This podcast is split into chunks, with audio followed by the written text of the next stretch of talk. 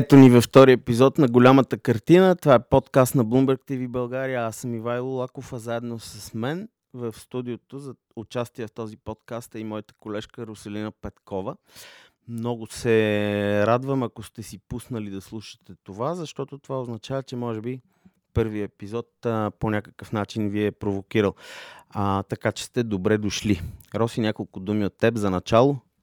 И аз много се радвам, че в втория епизод продължаваме с теб да обсъждаме интересните теми от нашето економическо ежедневие и не само. След първия епизод с теб направихме равносметката, че малко по-философски сме гледали на нещата. Днес обаче ще се опитаме да сме по-практични. Да, да, слагаме категорично край на, на философската линия. Като говоря за истински важни и интересни неща, които се случват и трудно си пробиват път в мейнстрима, искам да започнем от а, темата за Китай, която в последно време е изключително интересна.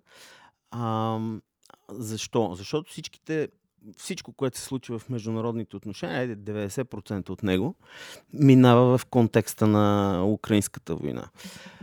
И Китай е ключов играч, като, като втора световна економика, като втора по сила държава в света, беше много, много интересно и важно каква позиция ще заеме Китай в а, споровете и конфронтациите около войната на Русия в Украина. Първоначално, ако си спомняте, имаше едни зимни олимпийски игри в Азия, където си Цзинпин и Путин се видяха. Там те демонстрираха много близки отношения. И след това американското разузнаване, или дори малко преди това, започна да твърди, че Русия възнамерява да влезе, да нахлуе в, в Украина, а никой в Европа не вярваше. Американците обаче знаеха, че това е било вероятно обсъдено, т.е. че Русия е предупредила Китай или нещо подобно, на базата на което те бяха направили своите изводи и на базата на всички други нали, шпионски възможности, с които разполагат като сателитни наблюдения и прочие неща а, разузнавателни похвати. Тоест Америка знаеше за това нахлуване. В Европа не вярвахме, никой не вярваше.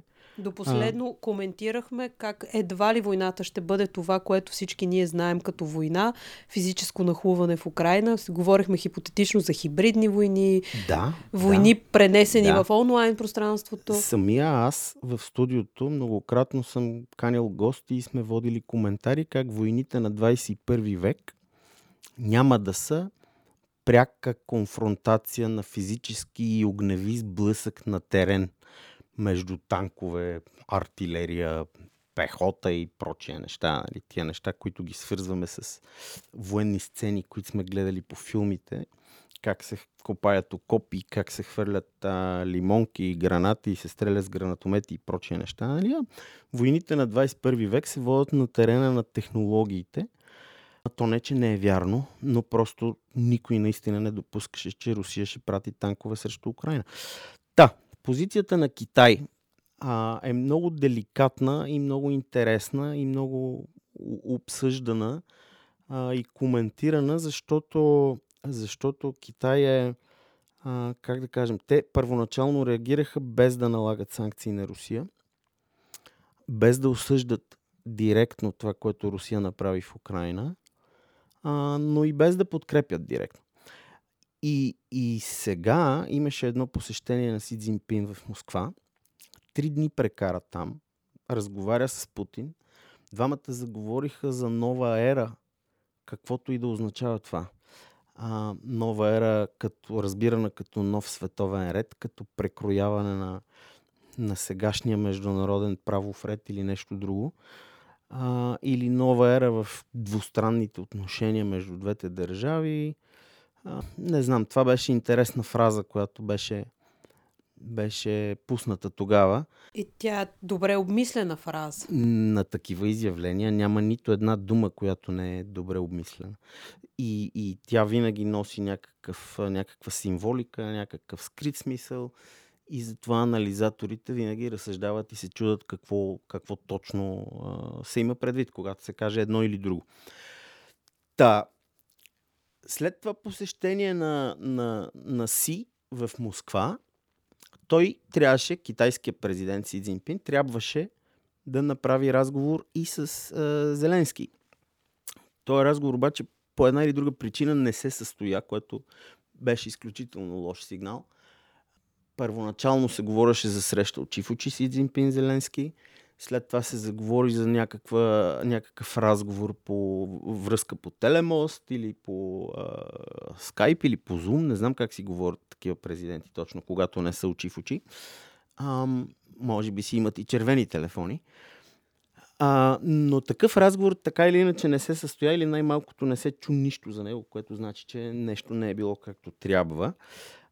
Но посещението на Си в Москва се изтълкува като знак, че Китай застава зад Русия. А, това безспорно носи големи ползи на Китай, защото Китай има огромна нужда от ефтините енергийни ресурси и, и въглеводороди, които Русия а, е принудена и по самостоятелно желание всъщност а, пренасочва от а, Европа в посока Китай. И, и какво се случва? А, по същото това време държавният секретар на Съединените щати Антони Блинкен и други много високо ниво, високопоставени държавници американски а, казаха, че, че Китай обмисля да предостави оръжейна помощ на Русия във войната и в Украина и че това в никакъв случай не е добра идея, защото, защото това ще бъде последвано от санкции и срещу Китай. Сега, какви биха могли да бъдат тия санкции е много интересна тема, защото е факт, че а, така обсъждания економически разцвет на Китай през последните 30 години – се дължи изцяло, буквално изцяло, на търговски взаимоотношения с Западна Европа и Съединените щати. Техният възход се дължи на това, че Европа и Америка пренасочиха, изместиха индустриалното си производство в Китай. Правейки това, те дадоха възможност на китайците да се докоснат до тяхното ноу-хау, включително да откраднат патенти, лицензии, дизайни и всевъзможни неща. Нали? Имаше един период, в който китайците произвеждаха автомобили, които са копия буквално на, на топ модели, търгувани по същото време в Европа и в Америка. Имаше много смешни екземпляри, откраднати едно към едно. Защо се отклоних на там обаче? Това означава, че Китай не може да си позволи рязко да влуши отношенията си и да бъде подложен на търговски санкции от страна на Съединените щати и на Европа, защото това буквално ще се отрази много тежко и на, и на китайската економика. А, да, китайската економика вече е еманципирана, много е голяма, много е силна, търгуват с Азия, търгуват с Русия, нали, в някаква степен са постигнали някакво ниво на самодостатъчност – освен това е ясно, че предприема Китай курс към обръщане към а, собствения си енергиен и а, човешки капитал, т.е. че разчита повече на вътрешния пазар. Ясно е, че Китай насочва економиката си като поглед навътре повече и по-малко навън в следващите времена, но въпреки това ми се струва немислимо китайците да се откажат от добрите търговски взаимоотношения с Съединените щати и Запада, попадайки под санкции. Това, което се случва в момента, в последните няколко дни, буквално, е, че а, високопоставени европейски лидери отиват в Китай, за да преговарят с Си Цзинпин по темата за а, войната на Русия в Украина. Защото Китай очевидно иска да застане в позиция, в която да изиграе решаваща роля за постигането на мир. Тук може би трябва да отбележим факта, че когато Си Цзинпин беше в Русия, той отиде с предложение за мир, мирно предложение между Русия и Украина, т.е. как да бъде постигнат този мир там, но никъде в това, тези 12 точки от предложението, което той направи, нямаше прекратяване на огъня в Украина. Те в интерес на истината не станаха съвсем ясни тия 12 точки какви са. И, и проблема тук е свързан с това, доколко Китай е в позиция да изиграе посредническа роля за мир, не налагайки санкции срещу Русия, изимайки страната на Русия. А, тук големия въпрос е какво точно се случва с окупираните територии от Украина, които Русия припознава като свой и какво се случва с Крим. Докато тия въпроси нямат ясно разрешение, нито Украина, нито Запада биха приели какъвто и да е мирен план, а, свързан с позволение Русия да задържи това, което е окупирала. А и как се постига мир, докато продължава да има огън?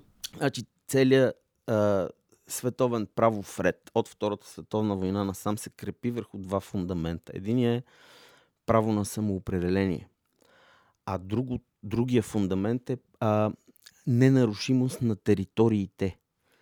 И това често пъти води до, как да кажем, противоречия. Затова дипломацията трябва да проявява гъвкавост. Понякога населението на дадена територия се самоопределя и това е техно изконно право, на което е базиран, повтарям, световния финансов ред, по различен начин, отколкото държавата, която населяват. Вижте само пресните примери с Каталуния а, и невъзможността те да се отцепат като, като самостоятелна държава.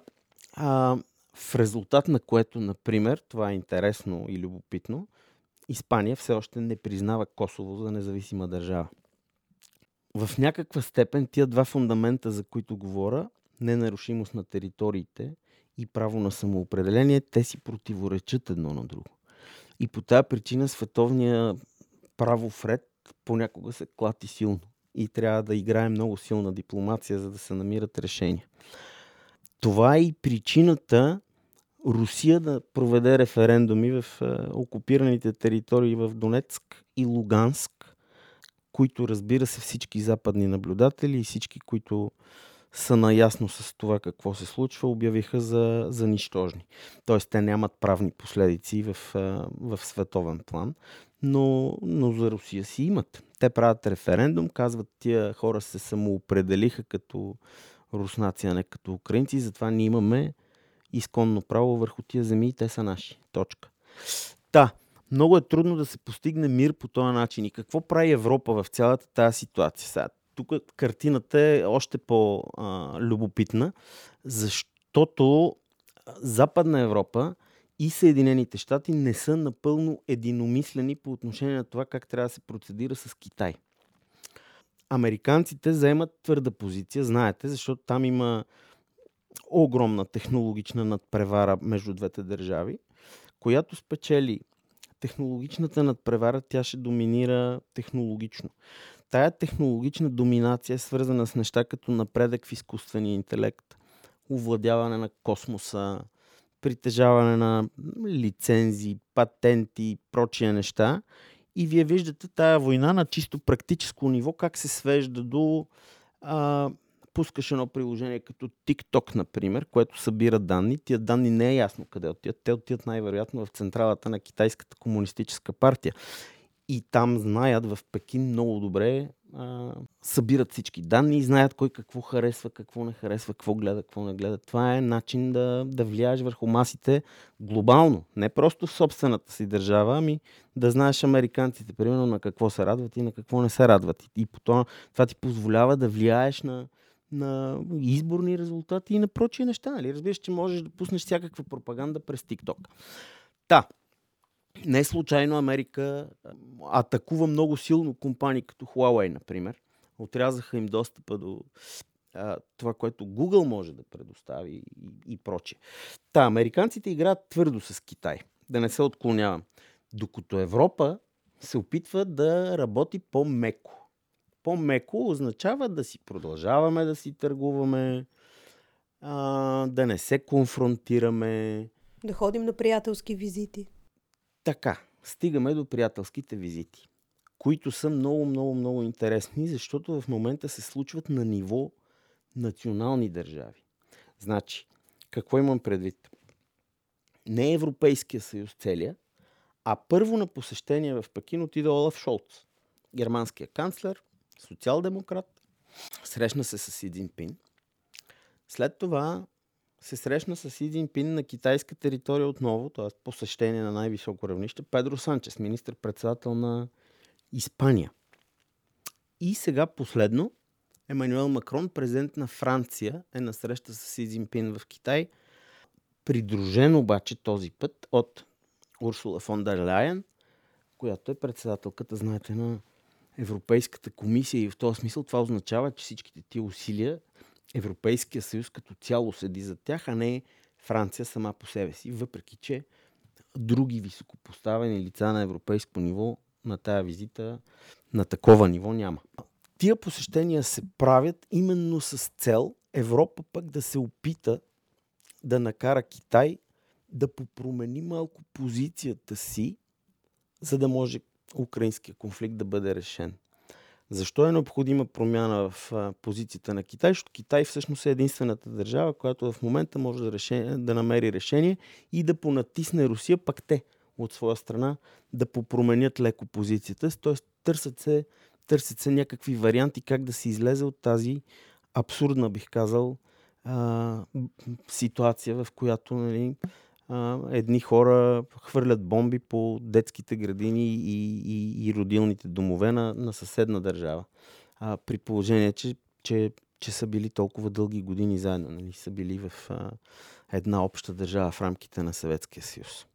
Та така, толкова по тая тема, но а, и, искам да останем на темата Китай. Аз искам само да отворя една скоба тук, която по-скоро е насочена към поведението на Европа и Европейския съюз, защото това, което ти спомена, което го виждаме сега в Китай, как всеки по-отделно ходи там, в крайна сметка за една обща цел, същото поведение го видяхме няколко месеца по-рано спрямо Африка, когато отново тогава пак с теб си говорихме в друг разговор, че Ита, Италия, Франция. Всеки отиде в Африка, но никой не отиде с единна позиция относно енергийните доставки. Тогава ставаше дума. Явно това е някакъв подход на Европа, в който не може Европейския съюз или европейските държави обединени да отидат с общи искания там. Това е един от основните проблеми на Европа. А, много е трудно да се излезе от, а, от общо име, нали? с единна позиция. И точно по тази причина бъдещето на Европа зависи от битката между поддръжниците на националните държави и битката на поддръжниците на федерализацията на Европа. Истината е, че всяка, всяка държава, член на Европейския съюз, особено големите, те играят от своя име и за своя сметка в голямата политическа игра. Това е причината Европейския съюз да бъде третиран като геополитическо джудже, защото позицията не е единна и не е обща. И докато нещата функционират по начина, по който функционират в момента, тази позиция няма как да стане обща. Вие виждате, че се правят много големи, полагат се големи усилия в тази посока, правят се опити Европа да има, да кажем, единен външен министр. Обаче не съм сигурен колко хора знаят кой е Шал, Шал Мишел, колко хора си спомнят за Федерика Могерини и прочие фигури, които по някакъв начин тя, не искам да го казвам, но те са част от а, административния брюкселски миманс. Та така, но темата за бъдещето на Европейския съюз е нещо различно. Аз искам да останем на Китай. Африка също ще я оставим за, за, за някакъв следващ подкаст, защото там има страшно интересни неща, но там, там а, французи и италианци играят всяка за своя сметка и често пъти са на противоположните страни. А, французите, знаете, имат страшно много бивши колонии там, м- масирано присъствие. А, френския легион в Мали и френските сили бяха изтеглени а, и за сметка на тях там попаднаха вагнеровци и други. Значи, руснаците настъпват в Африка и Китай настъпва в Африка, Франция се изтегля. Франция и Италия подкрепят различни сили в Либия. Едните подкрепяха този генерал, който настъпваше срещу столицата, италианците подкрепяха уж подкрепеното от ООН правителство, което седеше и бранеше столицата в Триполи. Само, че за тия неща ще говорим в следващ подкаст. Аз имам още китайски теми, които искам да, да изчерпим, защото този път ми, ми, е, ми, е, ми се струва, че е по-важно да говорим за Китай. Сега, а, големия проблем, който всички чакат да видят как ще се, как ще се развие, нали? а, слона в кухнята, както се казва, е китайската позиция по отношение на Тайван. Тайван, знаете, е един остров, който е самостоятелна държава, само че е непризната от Пекин. Призната от някои държави по света, от други е непризната, но така или иначе попада в а, китайската позиция за единен Китай, т.е. китайската позиция за абсолютна единност на континентален Китай. Забележете, континентален, защото Тайван е остров и всъщност той трябва да стане част от континента. Т.е. Пекин да сложи ръка върху властта в Тайван. А, големия проблем тук е американската позиция, която е малко трудно разбираема, трудно смилаема. Американците казват по принцип, че подкрепят позицията за единен Китай. И тая политика те я подкрепят. Е, не е много ясно как точно я подкрепят, при положение, че не подкрепят Тайван да стане част от единния Китай, за който говорим. Тая позиция е малко двояка, трудно смилаема и трудно разбираема и трудно обяснима. А, но но а, Тайван е демократична държава, която се обособява, когато комуни, комунизма и комунистическия режим а, завладяват Китай. Така че това са едни от цепници тогава, които правят тайванската държава. Тя е демократична и проче. Та, техният президент се казва Цай Ингуен. И е много интересно, защото той съвсем наскоро имаше много високопоставено а, визита, посещение в Съединените щати. Там се срещна с Кевин Макарти. Кевин Макарти е републиканец и, и се води а, US House Speaker. Това означава председател на Камерата на представители, т.е. най-високопоставената фигура в парламента на Съединените щати. Той е наследник на Нанси Пелоси. Спомняте ли си Ананси Пелоси? Тя е същата, която беше а, на същата позиция, шеф на парламента, която преди около година отиде на посещение в Тайван. И това доведе до а, много бурна реакция на непримиримост от страна на официален Пекин, който буквално дни след като Нанси Пелоси беше в, в, в в Тайван, буквално дни да не кажа часове след това стартира военни учения и военни маневри. Започнаха да стрелят с ракети в морето около Тайван, започнаха да, да правят едни маневри с едни бойни кораби около острова. Изобщо тогава напрежението много се дигна. И какво става сега? Сега Цай Ингуен, президента на Тайван, посещава хаус спикъра Кевин Макарти в Съединените щати, обаче китайската реакция – не е същата. Няма ги ракетите, няма ги военните учения, няма ги бойните кораби, няма го надуването и перченето на военни мускули. И това е много интересно защо.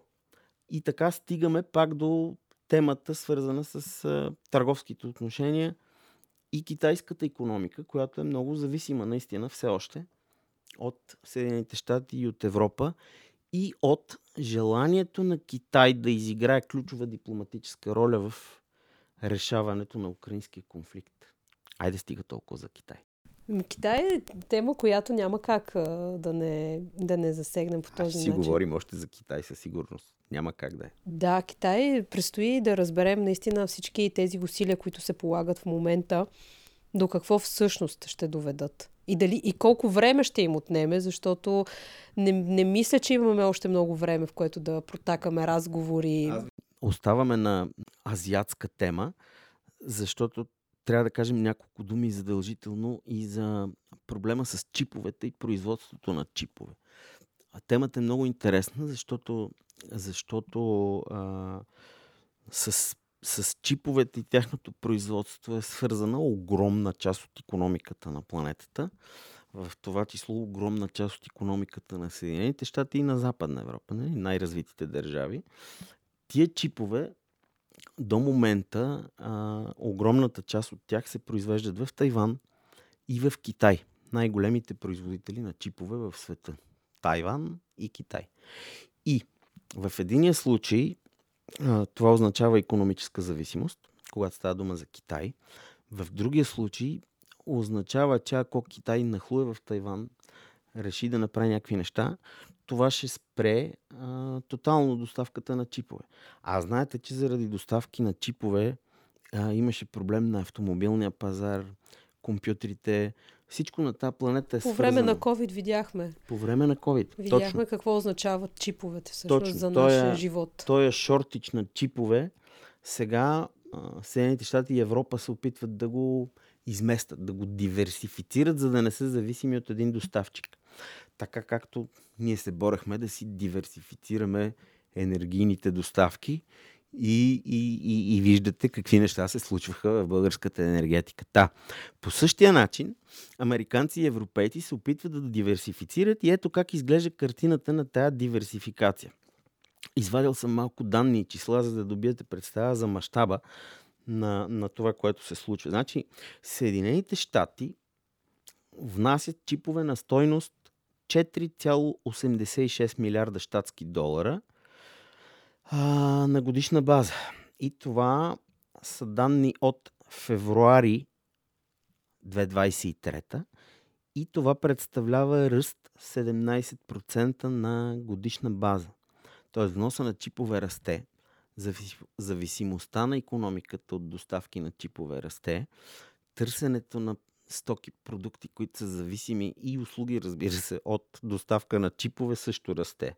83% от тия близо 5 милиарда внос са от Азия. Чипове в Европа и в Съединените щати не се произвеждат или най-малкото в никакъв случай не е достатъчно. Взимат се мерки и в тази посока. Нали? Има планове да се инвестират пари, да се строят фабрики, да се правят чипове тук. Като казвам тук, имам предвид западния свят. Нали? Но в същото време президентът Байден обяви преди, може би, седмица, излезе с изявление, че САЩ са най-сигурното място за производителите на чип. Да, да, те се опитват да в привлекат, момента, да. За, да, за да скъсят веригите на доставки от една страна, да диверсифицират от друга и да направят веригите на доставки по-сигурни от трета страна. Но ето какво се случва в момента. Има няколко, а, няколко азиатски държави, където тази диверсификация също се случва, различни от, от Китай и от Тайван. И, и, една от тия държави е Индия, другата е Виетнам, третата е Камбоджа и четвъртата я забравих, защото не си я записах. Но това, което мога да кажа, а, износа на Индия на чипове за последната година е в, а, от порядъка на 152 милиона долара. И това е ръст от 34 пъти. Наистина е интересно. Та тая диверсификация се случва. И сега ще вкарам в този подкаст още един американски сюжет, който ми се стори много интересен. Има един а, а, човек, Робърт Ф. Кенеди, джуниор, Робърт Ф. Кенеди Джуниор току-що обяви а, намерението си да се кандидатира за президент на следващите американски избори през 24 година президентски. Той се явява всъщност конкурент на Байден вътре в Демократическата партия. Ще се бори за ще се бори за президентското място, защото в Америка, знаеш, първо трябва да спечелиш подкрепата на, на хората вътре в партията, за да има след това официална номинация на национално равнище. Та той ще се бори с Байден вътре за номинация в Демократическата партия. Защо е интересно това? Защото Робърт Ф. Кенеди хич не е случайен, има много любопитни неща около него, които е хубаво да бъдат а, най-малкото споменати. Нали? Той е син на Робърт Ф. Кенеди, който е брат на президента Джон Кенеди. Това значи, че Робърт Ф. Кенеди Джуниор, той сега е на 69, нещо такова, 69 годишен, се пада племенник на убития в атентат през 63-та година американски президент Джон Кенеди. Този му е племенник, а пък бащата, брата на Джон Кенеди, Робърт Кенеди старши, той е известен сенатор от Нью Йорк, който също е убит, само че през 68 година, значи 5 години по-късно след брат му президента, е убит и сенатора а, Кенеди, то по време на собствената му президентска кампания. Нали? Това е един как да кажем, митологизиран, легендарен американски политически клан, в който всичките са някакви Пострадали. супер звезди, знаменитости и всичките загиват при някакви много странни, и интересни Включително има и самолетна катастрофа, която взима живота. Има един куп неща. Има и Мерлин Монро, ама тия жълтите неща няма да ги говорим сега.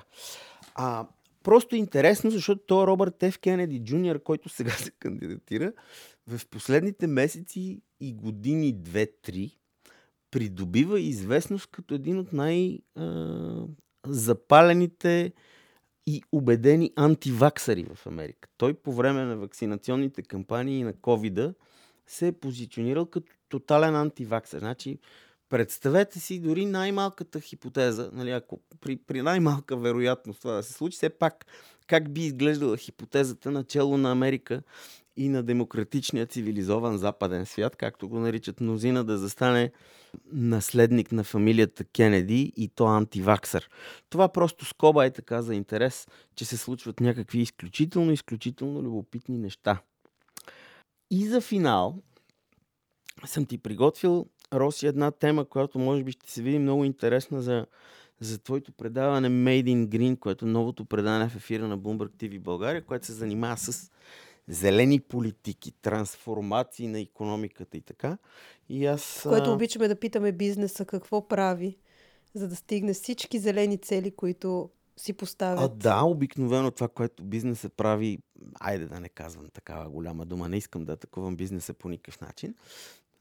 Понякога това, което бизнесът прави, не е обикновено, а само понякога, е greenwashing, което означава да си пребоядисаш корпоративните практики в зелено, без това всъщност да е голяма екология, но колкото да изглеждаш по-симпатичен сред младите, които се тревожат за климатичните промени и, и чистотата на планетата, пластмасите в океана, глобалното затопляне. Казвам го с усмивка, защото в момента а, навън е април, а, а температурите са минусови, но както и да е. А, това, което извадих като данни, са всеобщия любимец Илон Мъск, собственик и основател на Tesla, SpaceX, Neuralink. А... Отскоро Twitter. И отскоро собственик на Twitter, без да му е основател и още един куп бизнес интересни. И нали, той често пъти прави изказвания, които движат пазарите в една или друга посока. Но много интересно. Последното му изказване той казва, сега не знам как го е пресметнал, че световната трансформация към напълно чиста енергия ще струва около 10 трилиона долара. Това е казал. Как го е изчислил? На каква статистика е стъпил и на какво е базирано това, не знам, но е някакво число. Най-малкото е някаква отправна точка. Та това ще да струва 10 трилиона долара. Това е транзишън, тази трансформация. А, но Казва той, ако економиката продължи да разчита на изкопаеми горива, цената ще бъде по-висока. Да, той е, ясно е, че е маркетингов шаман. Нали? И всяко нещо, което той казва, има някаква цел, която е отзад. А, но, ако изключим факта, че той е собственик на Тесла, Тесла е изцяло електрическа, а, нали, тая сметка, която той е направил, звучи много интересно. Не знам, това трябва да се разучи още. Но Илон Мъск е тема, която е добре да бъде, да бъде обсъждана. Мъск винаги е личност, която а, взривява пространството със своите изказвания, от това да влезе с а, мивка в новата си компания до изчисление на колко ще ни струва зеления преход. Ние винаги го следим и винаги ни е интересен, защото неговите действия предизвикват така ефекта на пеперудата. Виждаме къде по света какво се случва от някое негово решение.